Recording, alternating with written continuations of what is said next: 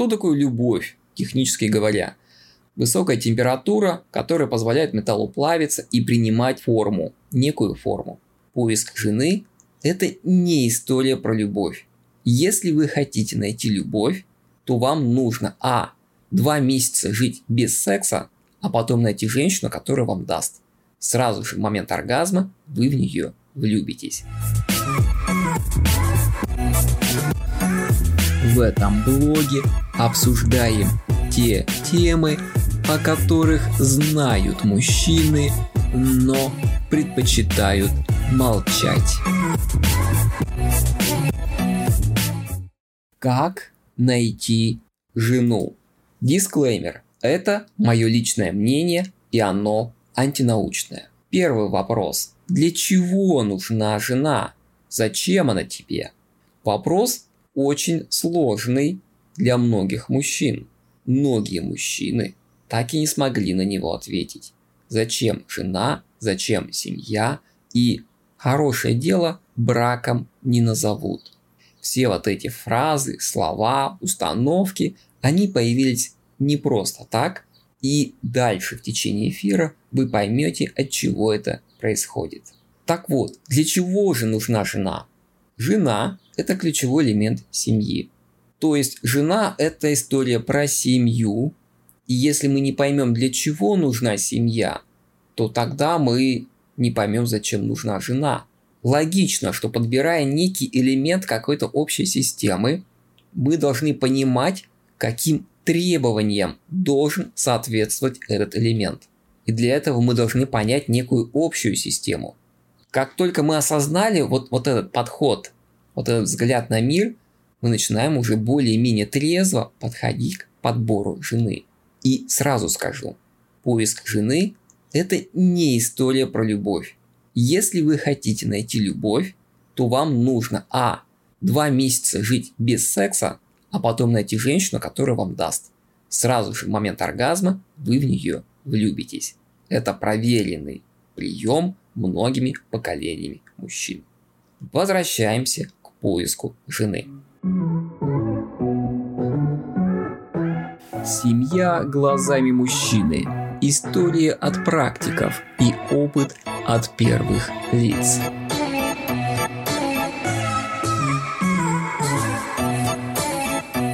Жена нужна для семьи. А семья для чего?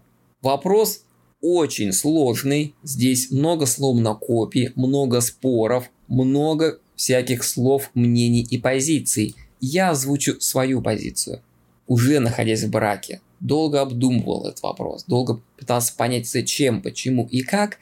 И единственный, единственное основание для создания семьи – это некий долг перед предками и обязанность перед потомками.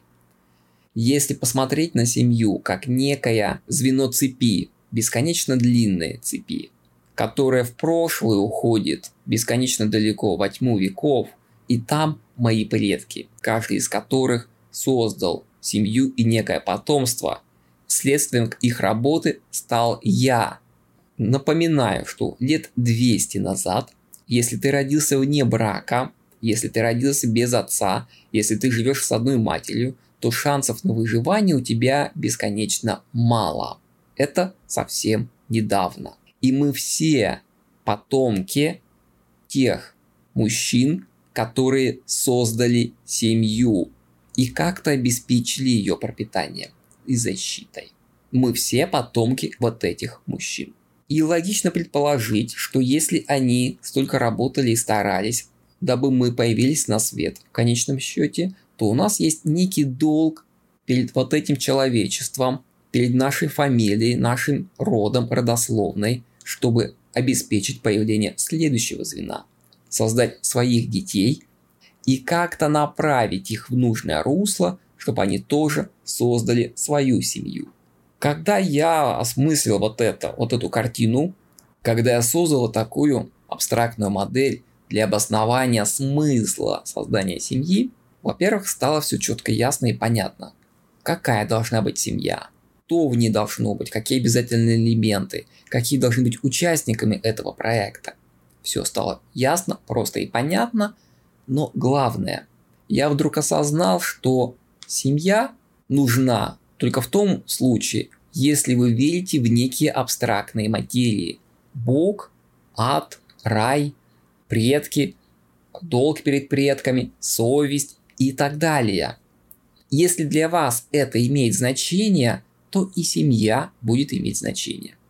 Если же вы живете в мире потребления каких-то благ, машинки, квартирки, деньги, секс, красивые поездки, вкусная еда, красивая одежда, а, загорать на пляже где-то там на, в Таиланде и так далее.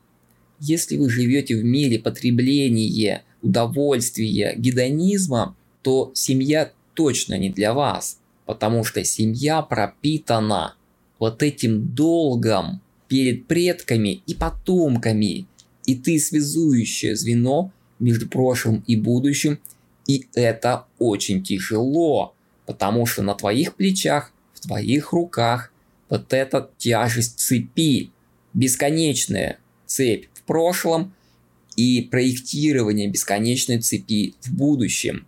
Это большая ответственность.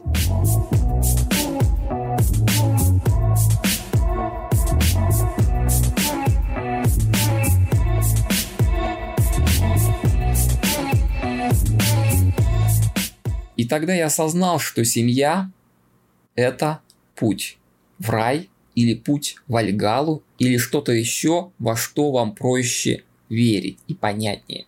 То есть некое абстрактное место воздаяния за твои поступки после смерти. Только вот ради этого есть смысл создавать семью. Никаких выгод в виде прироста капитала, выгод измеряемых в семье вы не получите. Там есть глубоко бессознательные мотивы, мотивации, но мы их обсудим в отдельном эфире. И их однозначно нельзя измерить линейкой, нельзя посчитать или взвесить.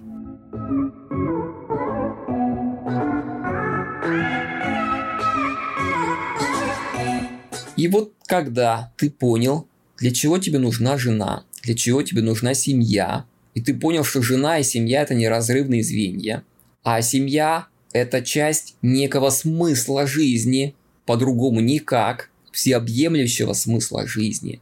Когда ты понимаешь, что семья это не просто игра, мальчик и девочка играют между собой в некую игру под названием семья. Нет, это так не работает когда ты осознал, что твоя семья – это семья твоих предков и твоих потомков, и это все влияет на них, то вот тогда, исходя из этого контекста, ты уже можешь выходить и начинать искать будущую жену.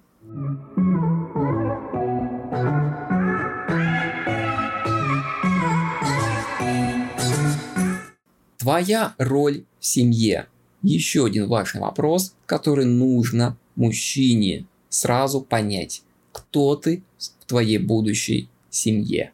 Моей дочке было два года, я любил с ней гулять в парке, садил в коляску, и мы ехали в парк, я гулял, она каталась, она спала, а я думал о чем-то своем, дышал свежим воздухом, смотрел на людей. И вот как-то я обратил внимание, что кроме меня вокруг другие родители с детьми. Как правило, мамочки, но иногда и папы. И я вдруг увидел, что есть два вида пап. Пример. Иду по тропинке, узкая лесная тропинка, качу коляску, навстречу мне другая семья. Там большая такая дородная женщина, у нее взгляд такой жесткий. А рядом мужчинка, он такой сутулившийся, поникшие плечи, толкает вагонетку, ну, в смысле коляску. И я понимаю, что вот он здесь раб, работает, отрабатывает свой долг. Это первый тип папы. Второй тип.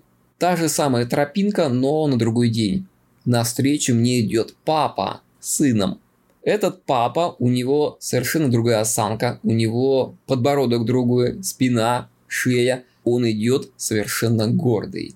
Он здесь лидер. И мамы тут вообще нету и рядом. Идет его сын. И я понимаю, что это идет вожак стаи, и он идет со своим потомством, сыном, наследником. И он как будто бы показывает ему, как устроен этот мир, готовя его к будущей взрослой жизни. И это второй тип папы. Твоя роль в семье – мужская роль в семье. Только два, две роли. Первая – ты лидер стаи, вожак. Вторая – ты ведомый бычок. Ничего третьего не будет никогда. Никакие истории про половое равноправие, равенство в семье и прочее никогда не работали и работать не будут. Ты либо вожак этой стаи, либо ведомый бычок. В России подавляющее большинство мужиков – ведомые бычки.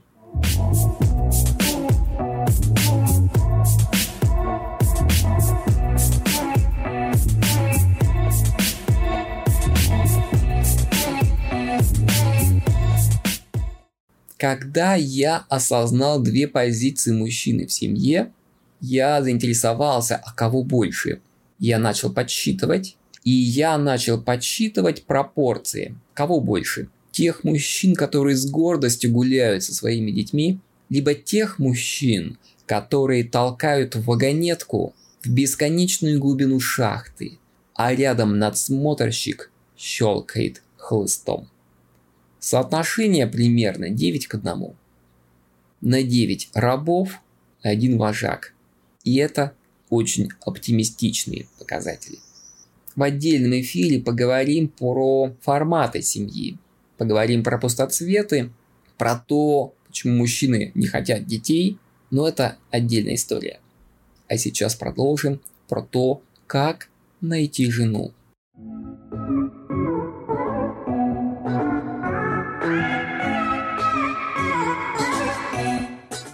Итак, ты осознал, зачем жена, философский смысл семьи, принял свою роль. На самом деле нет ничего зазорного в том, чтобы быть подчиненным в браке. Женщины бывают очень умными, бывают очень интересными, мудрыми, хорошими правителями. И вот этот следующий важный момент. Перестать врать. Врать сначала себе, потом ей. Потом завести правила в семье. Мы не врем в семье.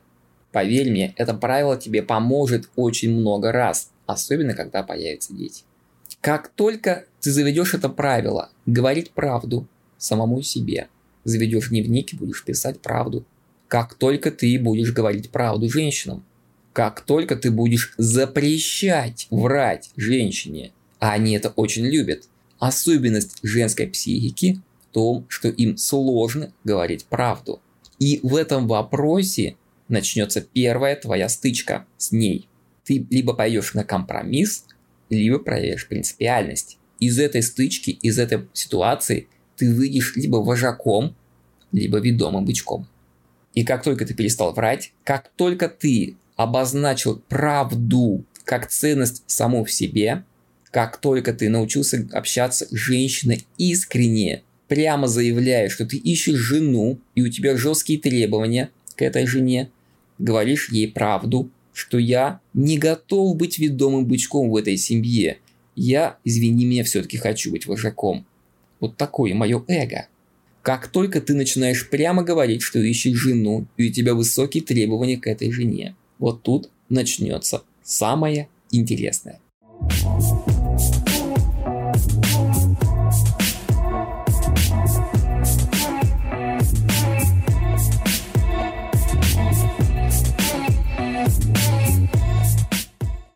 Первое, что ты осознаешь, что половина женщин непригодны на роль жены. Ты придешь, может быть, к этому не сразу, но очень быстро. Как только ты прямо обозначишь правдиво, искренне, что ты мужчина с серьезными намерениями, и ты ищешь жену, то половина девочек отвалится. Их напугает твой серьезный подход. Их напугает ответственность, потенциальная ответственность. Потому что женщины так или иначе понимают или догадываются, что серьезная семья, семья не когда мальчик с девочкой играют в песочнице, а семья, когда это долг перед предками, когда ты, она, ее родители, твои родители, дяди, тети, двоюродные кузены и племянники, семья всегда большая. И вступать в брак для создания такой семьи – это большая социальная ответственность. Как только барышня, с которой ты будешь это обсуждать, увидит твой серьезный подход, то половина из них просто сдриснет и убежит. Я нисколько не превышаю это число. Вторая проблема в том, что жена, роль жены – это компетентность. Бухгалтер должен иметь образование, экономист должен иметь образование, маркетолог должен иметь образование и опыт. Водитель, в конце концов, должен права получить, чтобы водить автомобиль. Чтобы стать женой, не нужно получать права, к сожалению. Диплом не нужен. Но это не означает, что это легче. Наоборот, это гораздо сложнее.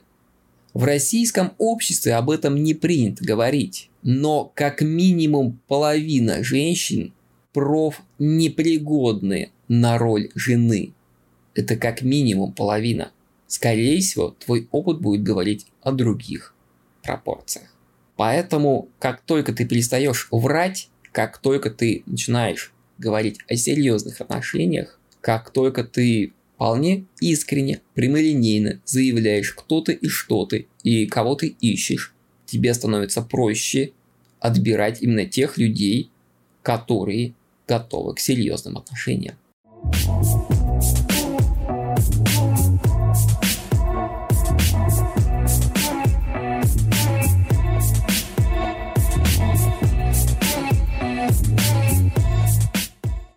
Какими качествами должна обладать жена?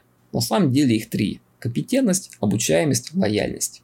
Да-да, те самые фразы, которые ты видел где-нибудь на сайте Headhunter на каких-то вакансиях. Как это не странно, но поиск жены очень похож на поиск какого-то сотрудника, топ-менеджера.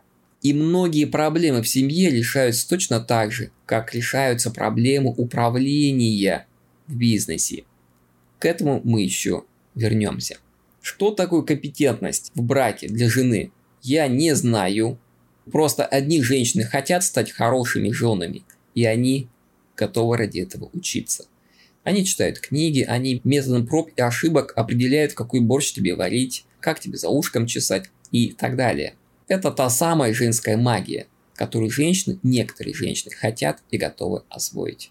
Однозначно могу сказать, что современная семья гораздо сложнее, чем 200 лет назад, в том плане, что гораздо больше интеллектуальных требований к жене, к женщине. 200 лет назад она могла быть, извините меня, на уровне животного. Жить и мыслить, и все было бы в порядке. Сейчас статистические исследования показывают однозначно, что людям с высшим образованием гораздо проще создать крепкую семью. И здесь мы приходим к тому, что жена должна быть умная, образованная, начитанная, в конце концов просто мудрая. Вопрос, а где же здесь любовь? Любовь – это и есть та самая лояльность. Когда женщины заявляют, что самое главное, чтобы была любовь, они совершенно правы. Важна любовь, чтобы женщина любила мужчину. Одним из ключевых качеств будущей жены должна быть лояльность, а именно ее любовь по отношению к тебе. Что такое любовь, технически говоря? Высокая температура, которая позволяет металлу плавиться и принимать форму, некую форму. Расплавленный металл заливают в некую форму, он застывает и становится некой деталью. Так и здесь. Женская любовь позволит ей пластично приспособиться к твоим требованиям, патриархальным требованиям, деспотичным требованиям и так далее. Мы еще к этому вернемся, но однозначно если женщина тебя не любит, если ты искренне веришь, что твоя любовь все там преодолеет, то тебя ждет разочарование. К сожалению, в области эмоций, в области любви, ведущая палочка остается за женщиной. Это важно, потому что семья – это дети, детей должно быть много, детей рожает женщина, чтобы она хотела рожать, она должна искренне тебя любить и уважать.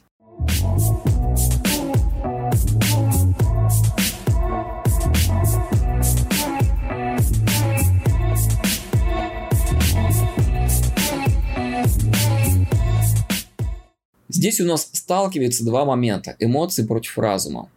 Я искренне верю, считаю, что любовь важна, это ключевой фактор но именно для женщины. Женщина должна тебя искренне любить. А вот мужчине нужно включать мозги. В отношении двух партнеров кто-то один должен быть разумным, а кто-то другой страстным. В принципе, наверное, вы можете поменяться ролями.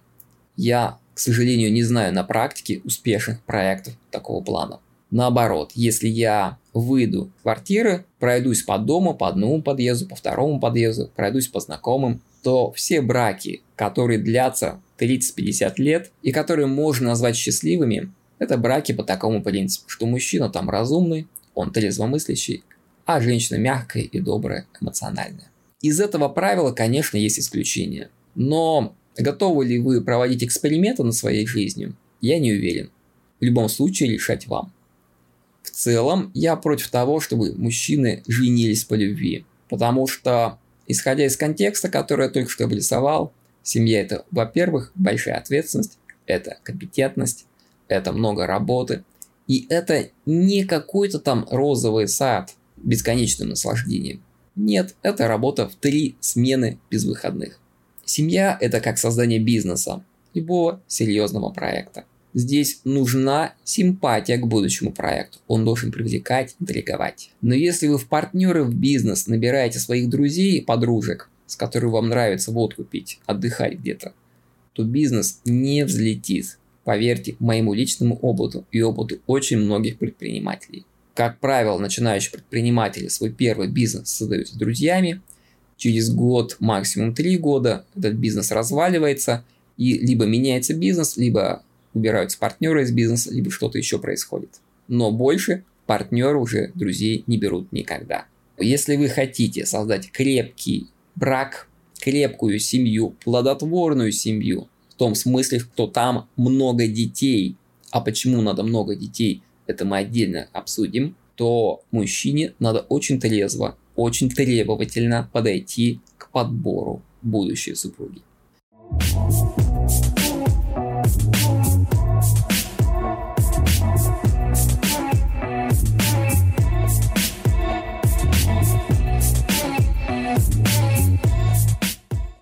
Где искать жену? Вопрос очень сложный. Когда-то мы жили, по большей части, основная масса населения жила в деревнях. В деревне там 100-200, ну максимум 300 человек. И, собственно, твой кругозор был ограничен вот этой деревней. Ну, может быть, соседней деревней. Это максимум 1000 человек. Если из этой тысячи отобрать тех, кто подходит по возрасту, по статусу, по полу и прочее, то у тебя оказывается очень небольшой выбор. И было очень легко выбрать жену. У тебя максимум выбор там из 3-5 вариантов. Сейчас, когда ты открываешь социальную сеть, делаешь там выборку по полу, возрасту и прочее, у тебя тысячи, а то и миллионы вариантов. Сейчас женщины активно выбирают себе партнеров. И им очень тяжело это сделать, ровно потому что глаза разбегаются, и всегда есть чувство, что вот у твоей подруги мужик-то лучше, чем у тебя, что тебя-то кто-то обошел, что ты заслуживаешь большего, ну и так далее. Выход из этого всего на самом деле простой. Надо удалить Тиндер, потому что цифровое знакомство никогда не заменит живое. Живая встреча всегда больше даст понимания о человеке, чем любой цифровой профиль. Поэтому знакомиться надо на улице, на тренировке, где-то на работе, знакомиться у знакомых, просить родителей, чтобы они помогли. Здесь важно целенаправленно, без стеснения искать именно жену. Обозначать, честно и прямолинейно обозначать свои требования будущей супруги. Я в этой семье лидер, у меня патриархальная семья, я хочу, чтобы жена рожала много детей, я хочу, чтобы моя семья была продолжением семьи моих родителей и моего рода. Как только вы обозначите нечто подобное, отсеются все посторонние, все ненужные женщины, останутся те, кому это более-менее интересно.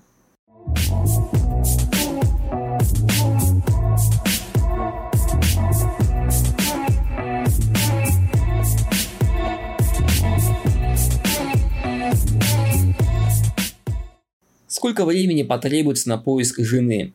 Даже если вы очень хорошо подготовитесь, сформулируйте свой список требований. Даже в этом случае это будет непростая задача. Когда мой сын спросил, сколько времени требуется на поиск жены, я сказал 10 лет. 10 лет активного поиска. И в любом случае найти хорошую жену – это удача. В современном мире это настоящая удача.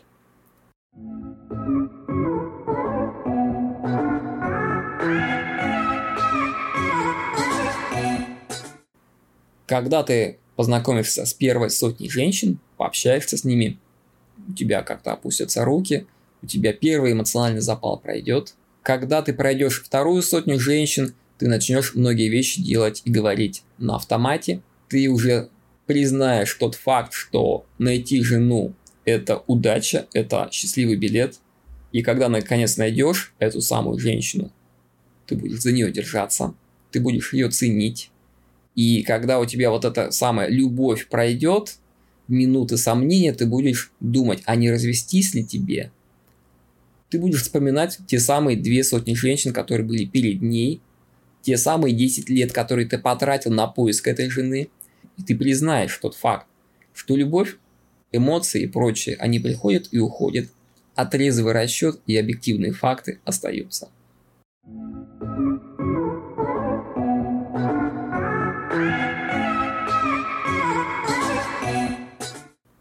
непригоден на роль жены. Очень легко понять, а, что женщина непригодна на роль жены. Как только ты признаешь свою роль в семье, как только ты увидишь аналогии между бизнесом и семьей, и поймешь, что жена – это, в общем-то, ключевой партнер в твоем проекте, но это младший партнер, скорее всего, то ты поймешь, какие твои формальные требования к будущему супругу, семейному партнеру, и все станет на свои места – мы все или ходим на работу, либо ходили на работу, либо видели со стороны, как это происходит. И вряд ли мы видели ситуации, когда подчиненный кричит на начальника, когда подчиненный плюет на требования начальника. Такого подчиненного просто увольняют, и все. Мы все понимаем, как строятся отношения между руководителем команды и участниками команды, между старшим и младшим. Я думаю, мы все или интуитивно догадываемся, либо довольно четко знаем, как это происходит. Так вот, когда ты встречаешься с барышней, по ее общению, по ее поведению, ты очень быстро понимаешь, способна ли она быть твоим подчиненным, способна ли она находиться в твоей команде. В принципе, если женщина тебя не уважает с первого взгляда, у многих женщин это есть, к сожалению, корни феминизма, российского феминизма – растут от большевистской революции и этим корням несколько поколений. И многие женщины с молоком матери впитали, впрочем, что я говорю, как правило, таких женщин матери груди не кормят, а кормят сухой смесью. И вот эти женщины с молоком и сухой смеси впитали неприязнь, пренебрежение к мужчинам. И ты уже на первой встрече, на первом свидании по ее голосу и тональности видишь, что ты ей должен очень много и всего, а уважение, банального уважения ты от нее не дождешься никогда. И таким людям сразу нет.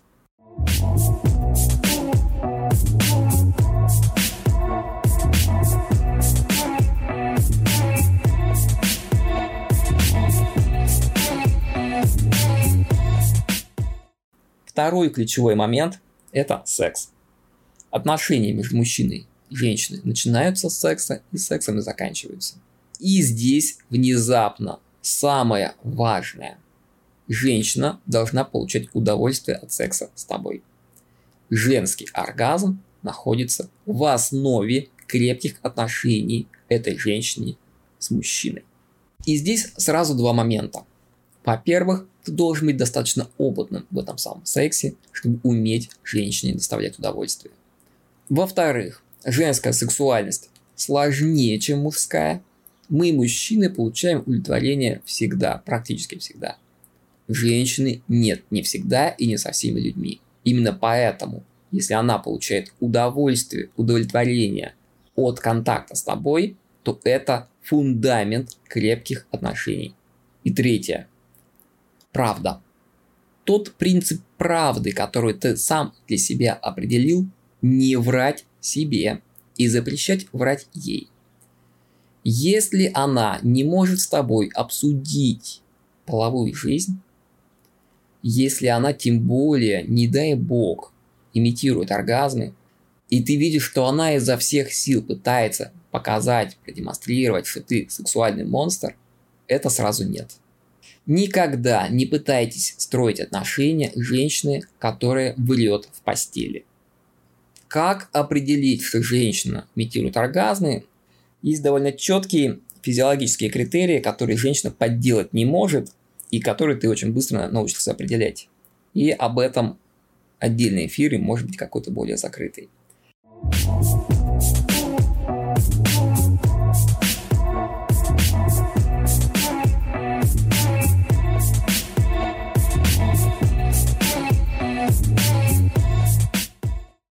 Что неважно, какие вторичные признаки, на которые можно не обращать внимания при выборе супруги.